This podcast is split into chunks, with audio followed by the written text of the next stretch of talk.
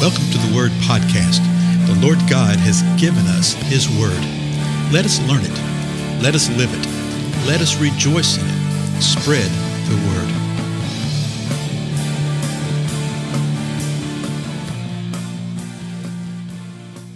Blessings, everybody. This is Dale. Thank you so much for joining with me. We continue our examination through the book of Titus, and we're at the second chapter here of the book of Titus. We've seen what he said at the very beginning. Paul uh, greeted Titus, and then he told him uh, a couple of things. He said, Here are the qualifications for the overseers.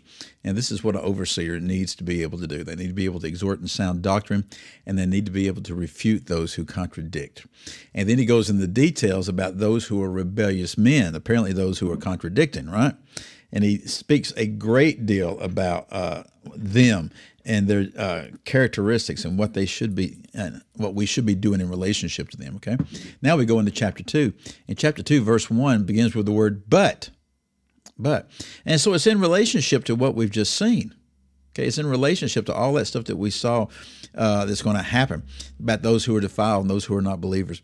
But as for you speak the things which are fitting for sound doctrine so he says this I want you to teach sound doctrine. That doctrine, you know, sometimes we get so uh, wrapped up in these words and, you know, sounds so theological.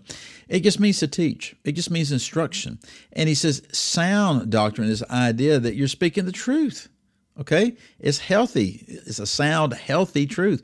So I want you to preach, I want you to speak the sound truth. Now, again, let me tell you, this isn't limited to just those who are doing something behind the pulpit a couple times a week.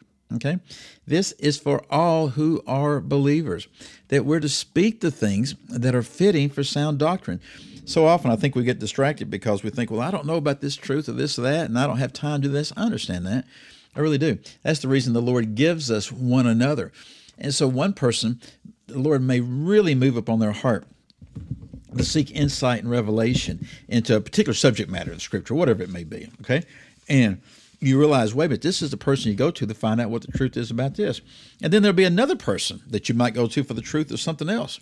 I have found that just constantly uh, within my life that all of a sudden the, the resources will pop up or all of a sudden the Lord will bring somebody across my path that has insight that I need about something. Quite often I don't know that I need it until that happens, right?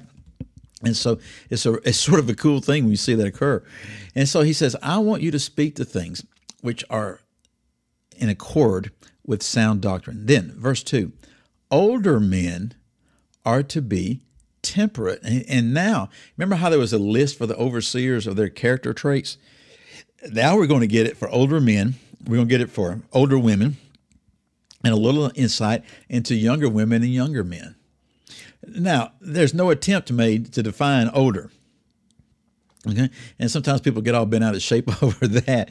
No, uh, it just means that you're older. I think that somebody can be older in a faith than someone who is chronologically older than they are.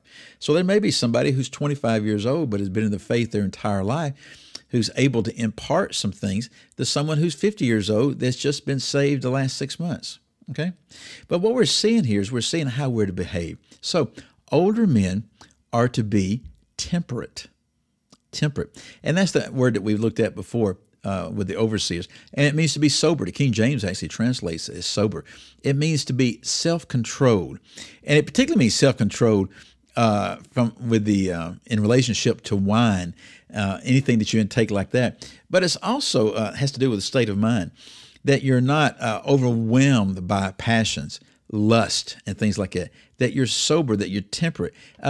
It carries the idea of being serious. But then the next word, older men are to be temperate, dignified. Dignified.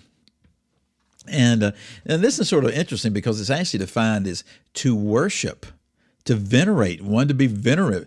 You ever wonder where we get the uh, word reverend? Well, that's the definition right here to be revered, venerable, revered, reputable, dignified.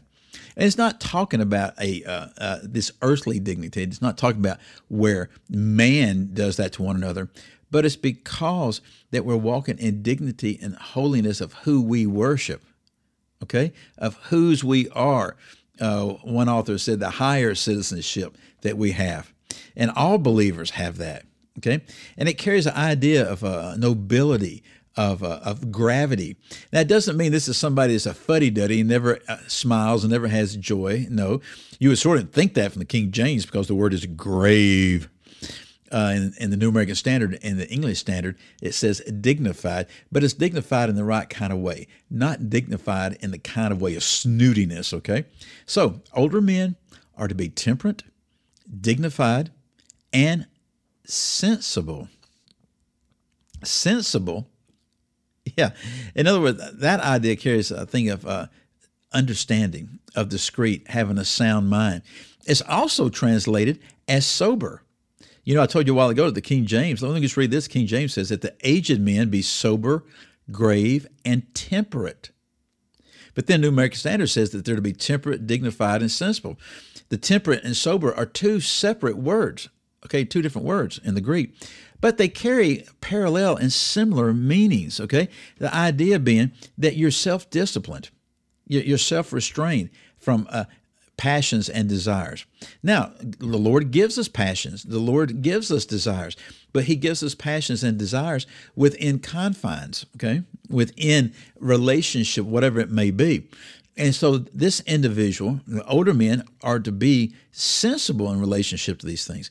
So, the older man is to be temperate, dignified, sensible, sound in the faith. Okay, sound in the faith, and again, that sound is the uh, the word that carries the idea of well-being.